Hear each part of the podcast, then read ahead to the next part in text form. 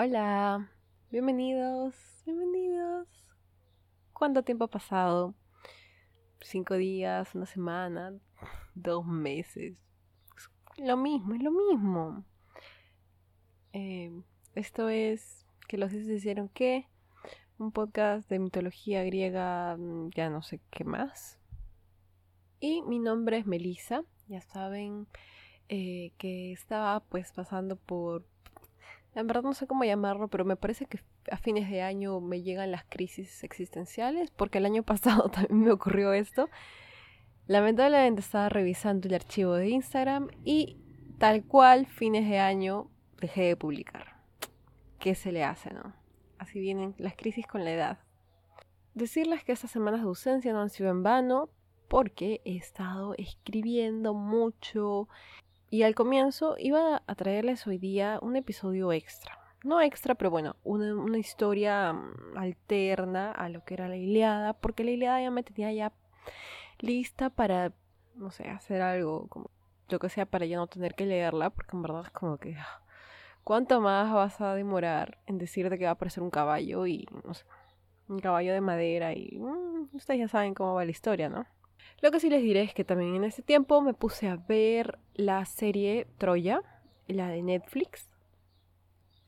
Y bueno, aún no la termino porque no sé si soy yo, pero esa serie me parece más aburrida que el mismo libro. El libro no es aburrido, el libro es divertido porque en verdad dicen eh, las cosas que dicen los dioses son bien graciosas y además he sacado un montón de insultos para mi un montón de insultos para mi libreta de insultos. En esa libreta también tengo insultos de orgullo y prejuicio, porque si alguna vez han leído, bueno, siquiera visto la película, tienen una elección de palabras muy eh, particular que creo que caerían perfectas en las discusiones en la edad moderna. En el caso de la Iliada, por ejemplo, eh, algo que repiten bastante es ¿qué palabra preferiste?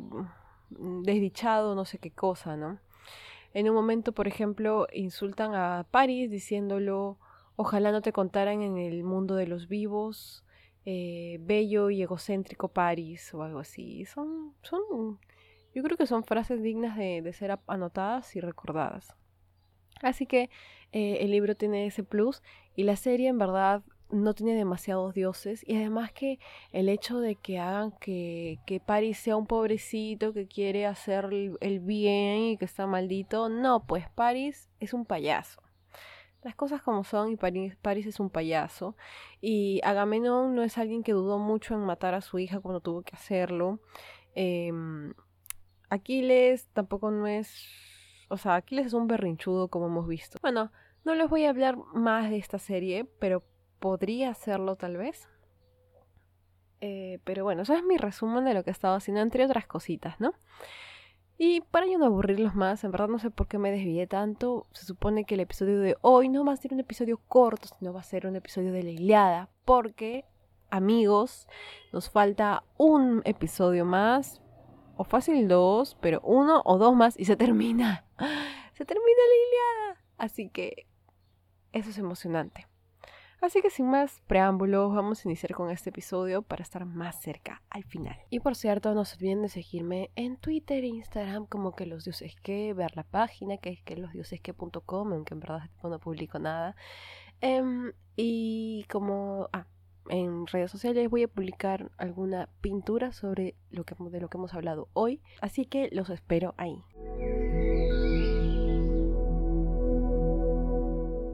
En el capítulo anterior nos quedamos en que Poseidón se une a las filas de los griegos a espaldas de su hermano Zeus. Poseidón cree que ambos son iguales y que si Zeus ha interferido tanto en esta guerra, ¿por qué él no puede? ¿No? Bueno, este episodio empieza en el campamento de los griegos en donde Néstor, el viejito, se encuentra con Agamenón, Odiseo y Diomedes. Ellos hablan de la situación que ocurre ahí afuera, que es básicamente el muro ha sido derribado ese muro que protegía a los griegos ya no está, y sus naves entonces corren riesgo. Me refiero a sus barcos. Realmente ahora todo está en contra de los griegos. Agamenón está de acuerdo con Odiseo. Si todo está hasta las patas. Pero a él se le ocurre una idea. Dice, durante la noche van a arrastrar a las naves que están más cerca a la orilla y dejarán que floten en el mar. Citando, dice, no es reprensible evitar una desgracia aunque sea durante la noche. Mejor es librarse huyendo que dejarse coger, dice Agamenón. Odiseo escucha esas palabras y ahí sí se indigna. ¿Cómo es posible que pienses eso, Atrida? ¿Qué palabras escaparon de tus labios, hombre funesto? ¿No les digo que tienen ahí las mejores frases para las discusiones? Para poder hacer eso deberías estar delante de un ejército de cobardes. ¿Cómo van a dejar la batalla ahora, cuando ya han padecido tanto por tantos años? Odiseo le agrega ahí un par de insultos más y con ese discurso, sin mucho esfuerzo, logra conmover a Agamenón. El Atrida reacciona y se disculpa por haber sugerido eso, pero igual dice que desearía que alguien más propusiese un plan, porque no tienen idea de qué cosa harán ahora. Diomedes así interviene y propone un plan. Él dice, irán a la batalla, pero se mantendrán fuera de alcance de los tiros y animarán al resto para que entren al combate también. No es un plan muy innovador, pero bueno, Poseidón aparece nuevamente en la escena y esta vez se ha transformado en un viejo y con esa figura se acercó a los reyes y tomando la mano de Agamenón empieza a básicamente rajar de Aquiles. Que Aquiles es un insensible que ve toda esta matanza y no siente nada, está falto de juicio, etcétera, etcétera. Y, o sea, tiene razón. Aquiles está haciendo un poquito... ¿Cuál es la palabra? Me pasó unos buenos 20 segundos pensando la palabra, entonces me ocurrió, pero ustedes entienden el punto. Bueno, eh, después de rajar un toque de Aquiles, da un gran alarido y con eso inspira valor en los corazones de los griegos, para que ellos ya no sientan más cansancio. Mientras tanto, por otro lado, tenemos a otro personaje deseoso de involucrarse. No le parece que la cosa vaya como va y también quiere meter su cucharita. Era desde arriba observa la batalla y está encantada de que Poseidón haya intervenido y que ayuda a los griegos. A pesar de que Zeus esté en contra de eso, Hera piensa que es injusto. Y bueno, ya sabemos que ella está del lado de los griegos, así que claro que no estaría de acuerdo con eso. Pero Hera no se limitará a alegrarse y observar, sino que también, como dije antes, quiere intervenir. Analiza entonces de qué forma podría hacer algo y concluye que la mejor forma tratándose de Zeus, es transformarse en su versión más irresistible posible para que Zeus caiga rendido a sus pies, cansarlo tanto que se quede dormido y así Poseidón y los griegos podrán continuar con lo que hacían sin que Zeus se meta. Un plan totalmente entendible, como digo, tomando en cuenta la naturaleza de Zeus. O sea, Zeus literalmente solamente piensa en sexo y mujeres. Hay en hombres también y mm, lo que sea que se mueva. Era se arregla, se acicala, no sé, se perfuma, así todo lo que se le ocurra. Pero ella sabe que por más que se haya bañado, igual no es suficiente. Se necesita de algo más. Algo como magia. O sea, literalmente magia. Así que acude donde su pata Afrodita para esta parte. Afrodita, si recordamos, está del lado de los troyanos. Y el ayudar a Hera en esto no tendría nada que ver con la guerra. No tendría por qué sospechar, ¿no? No, pero era, se pone a decir, ay amiga, yo sé que hemos tenido nuestras diferencias, que tú estás del lado de los troyanos y yo el de los griegos, y casi matamos a tal y ustedes casi matan a tal, etcétera, etcétera. Y eso no venía al caso. Obviamente harían que Afrodita sospechara de las peticiones que le hacía esta diosa en este momento. Pero bueno, Afrodita ni cuenta se da. Afrodita ni cuenta se da. Solo la escucha. Eh, y el pedido que hace era entonces, o sea, la excusa por la que según ella necesitaba esta magia para que la gente sienta atracción o algo así, era que tenía una misión. Va a ir a visitar a una pareja de titanes, que son Océano y Tetis. Ellos desde la titanomaquia o algo así ya van peleando, y es hora de que se reconcilien como el matrimonio feliz que son, que pelea por siglos de siglos. Ahora, esa tetis no es la misma madre que Aquiles, por si acaso, porque no sé, hay muchos tetis. Bueno, no, hay dos creo nada más. Afrodita le cree siente que es una buena causa, dice sí, que ya de una vez dejen de pelear, y entonces le provee a Hera lo que ella necesita, el deseo. Este tenía forma de una faja o un ceñidor o algo así. Eh, y Hera esconde esta cosa entre sus pechos y se va. La primera parte del plan ya está. Pero ahora necesita asegurarse de que Zeus realmente se vaya a quedar dormido, y para eso necesita a Hipnos, la personificación del sueño.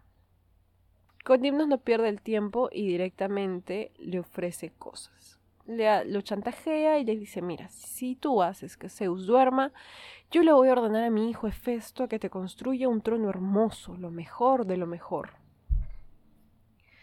Esto no convence a Hipnos. Verán, hace un tiempo algo similar ocurrió. Hipnos hizo dormir a Zeus, y cuando éste despertó, a Hipnos le cayó así tremenda paliza. Así que mejor ahí nomás. Te lo agradezco, pero ahí nomás mejor. Hera está muy enojada. Le dice que la situación es distinta y que en este momento Zeus protegía más a los troyanos y que entonces no va a reaccionar de la misma forma. Entiendo que no quieras, pero escúchame, escúchame, escúchame. Si lo haces dormir ahora, prometo darte para que te cases con ella a la más joven de las Cárites o Gracias, Pasitea. Las Gracias ahora eran diosas que representaban la belleza y acompañaban casi siempre a Afrodita. Y como todo viejito en estas historias, Hipnos no se pudo resistir a esta oferta y sin dudarlo mucho aceptó. Así, Hera pone en acción su plan. Acude al monte Ida, en donde estaba Zeus, y entre un árbol se escondió Hipnos con la forma de un ave. Hera continuó el camino hacia la punta de aquella montaña, y cuando Zeus la vio venir, la distinguió muy rápido. Al verla, recordó cómo se sentía al inicio de su noviazgo con Hera, y sintió tanto deseo que hasta él mismo se sorprendió. Cuando ya estaba cerca, Embobado le pregunta dónde iba, y Hera, siguiendo con su plan, le dice la misma mentira que le dijo Afrodita. A ver a Océano y Tetis para que arreglen esa relación. Nada que ver con Zeus, obviamente. Solo pasaba por el monte Ida. Casual. Zeus no duda ni una palabra que sale de su boca y le dice, ya mira, todo bien, puedes ir, pero más tarde. Ellos van a seguir peleando, no te preocupes. Más bien, ahorita, le dice, y citando, acostémonos y gocemos del amor. Empieza a explicarle que nunca ha sentido ese deseo, esa pasión por ninguna diosa, ninguna humana, ni siquiera con Danae, ni con Fénix, ni Semele, ni Almena, ni Demeter, ni Leto, ni con ninguna otra mujer con la que le has engañado. Bien pendejo este pata, ¿no? Él jura que es todo el seductor ahí mencionándole a las 271 mujeres con las que engañado era, pero Era ya está curtida, ni caso le hace y lo único que le preocupa es que cómo van a estar ahí en medio del monte cuando cualquiera pueda pasar y verlos. Pudorosa, mi amiga. Zeus le asegura que nadie los verá, que no se preocupe por eso. Él va a cubrir el lugar con una nube dorada que ni siquiera el sol podría penetrar, y así tomó en brazos a su esposa. Al terminar, no pasa mucho tiempo hasta que Zeus empieza a dormitar, y es en ese momento en el que interviene Hipnos. Hace lo suyo y, y ahí mismo va donde Poseidón y le cuenta lo que ha ocurrido. Le da la luz verde. Le dice, ayuda pronto a los griegos y darles gloria. Mientras duerme Zeus, Poseidón está emocionado y corre hacia los ejércitos y con sus últimos esfuerzos inspira a los griegos. Ellos escuchan al dios, que ahora tiene alguna otra forma, supongo, y sus palabras los llenan de valentía y fuerza una vez más. Poseidón nuevamente los lidera a la batalla.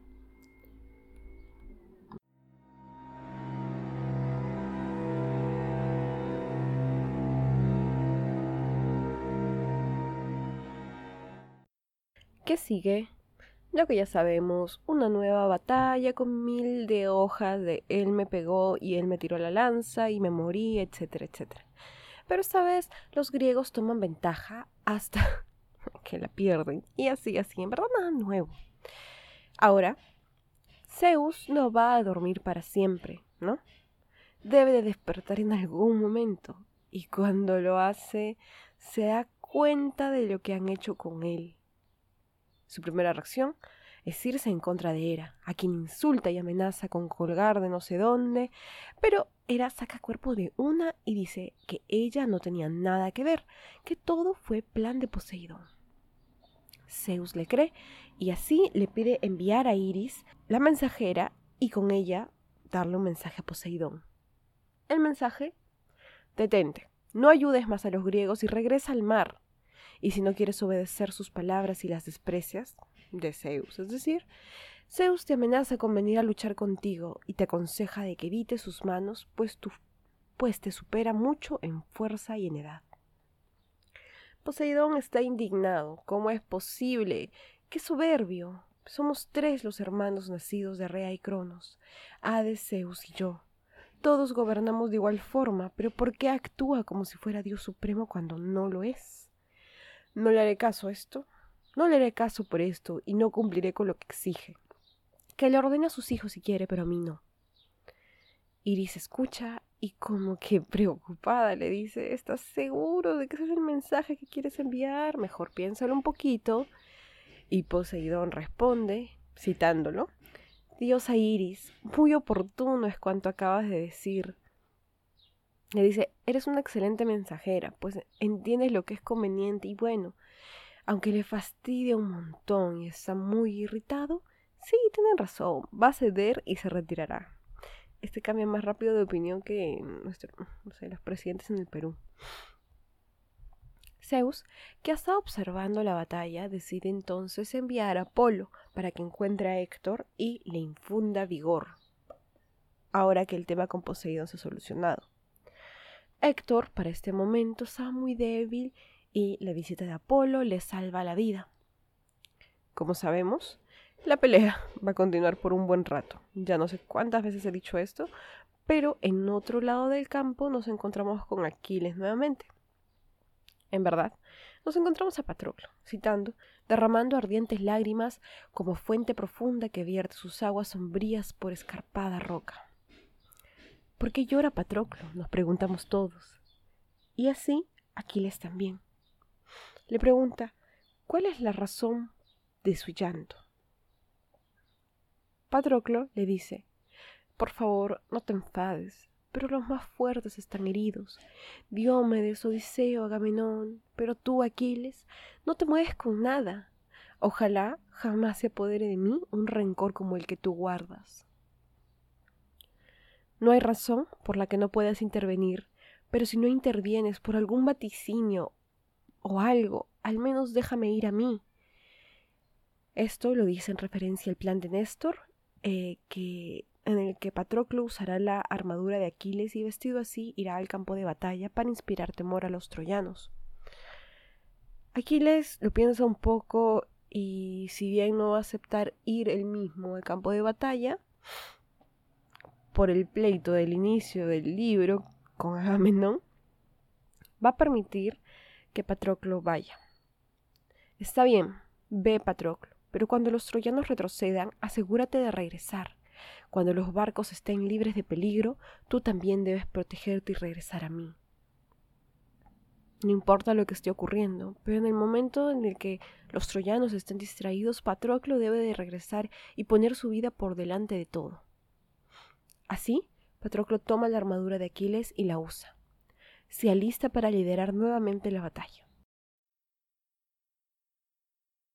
En el momento en el que él ingresa, los rostros de los troyanos mostraban terror. Nadie pensó que Aquiles volvería, y ahí está él mismo. Los griegos sienten valor nuevamente y los troyanos solo pueden ver la muerte acercándoseles. No tienen escapatoria. Patroclo no iba solo, sino que lo acompañaban un ejército de mirmidones. ¿Quiénes son ellos? eran un pueblo de guerreros conocidos por su valentía en el combate.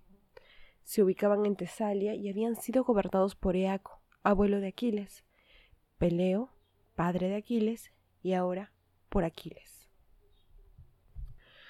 Con esta valentía adquirida por usar la armadura, Patroclo empezó el ataque y fue avanzando cada vez más y más, asesinando troyanos en su camino. Citando, Patroclo, donde veía a los enemigos más desordenados, allí se encaminaba vociferando.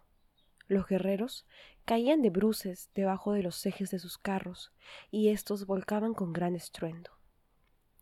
Sangre y gritos dejaban Patroclo y los mirmidones por donde iban.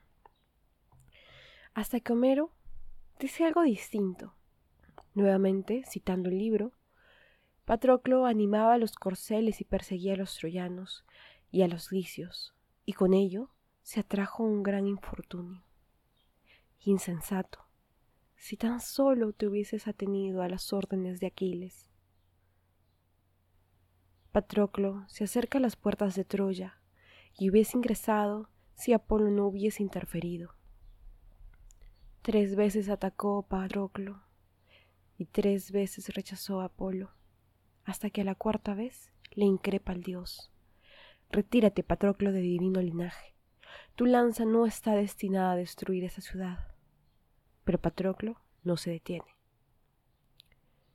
Héctor estaba en el carro con los corceles, pensando en qué hacer, si liderar nuevamente a esa masacre a los troyanos, o si mandar a que se refugien en el muro. Y mientras se encontraba en esta disyuntiva, apareció Apolo. ¿Por qué te abstienes de combatir? No dudes. Guía tus corceles hacia Patroclo, y si logras matarlo, Apolo te dará gloria.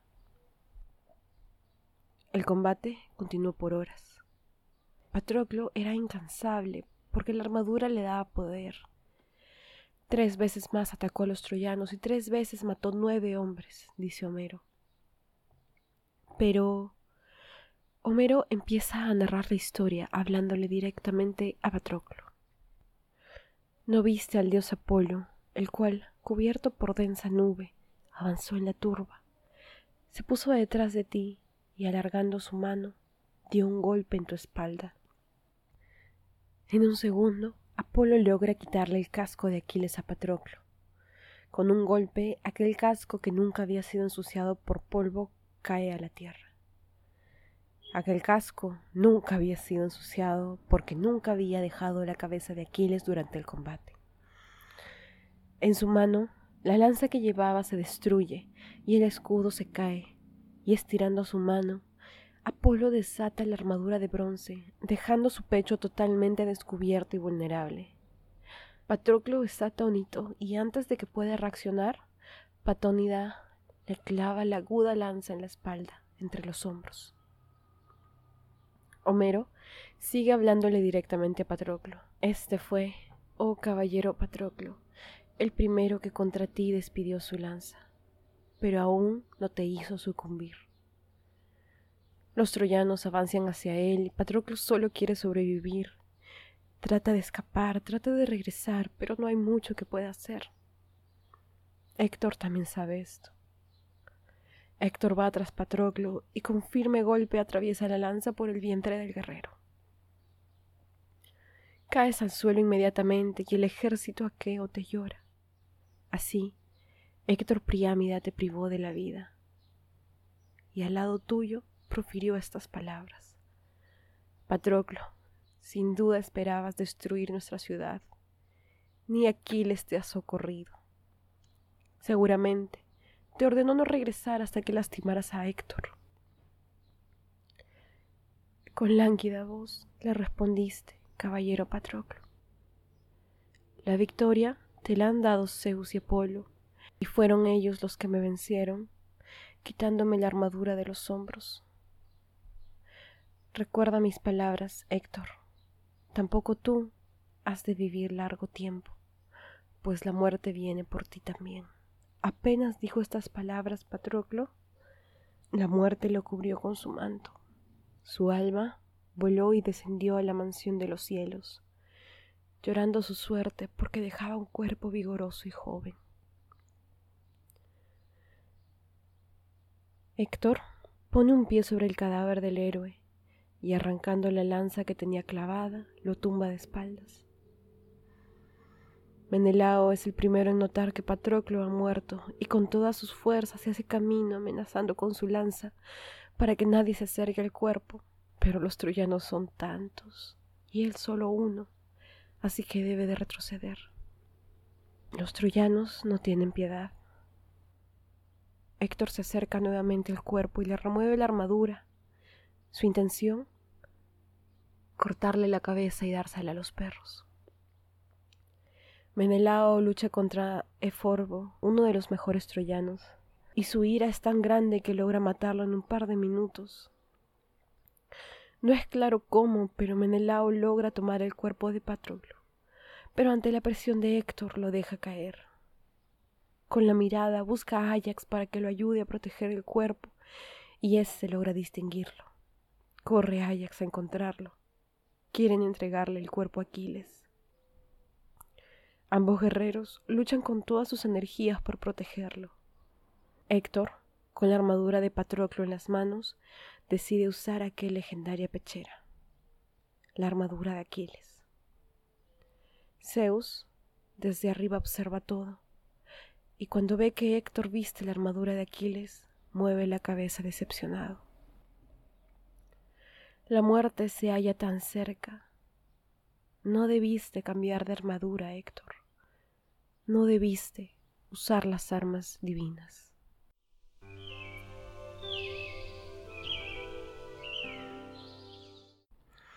Eso es todo por el episodio de hoy. Pero decirles que no se preocupen porque tengo otro grabado para la próxima semana. Aplausos por favor. Así que la próxima semana también hay episodio. Y encima, aparte de eso, pues soy una persona muy responsable en verdad no lo soy, pero este, porque he estado escribiendo todos estos días, semanas, meses. Em, tengo eh, la continuación de Liliada también escrita y lo único que me falta es grabarlo, que eso no me demora mucho, lo que me demora más y lo que de verdad sufro más es escribiendo el guion. Pero tengo los guiones escritos, así que no se preocupen porque voy a tener episodio el próximo viernes, el próximo próximo viernes y el próximo próximo próximo viernes no me voy a desaparecer dos meses. Lo prometo. Gracias por seguir aquí. Y a partir de ahora empieza el 2021 para mí. Así que vamos a ignorar esos 15 días anteriores. Y este marca el primer día de mi 2021. Y no me voy a desaparecer más de una semana. Cuídense mucho. Muchas gracias por estar aquí y escribirme y todo. Y nos vemos. Chao.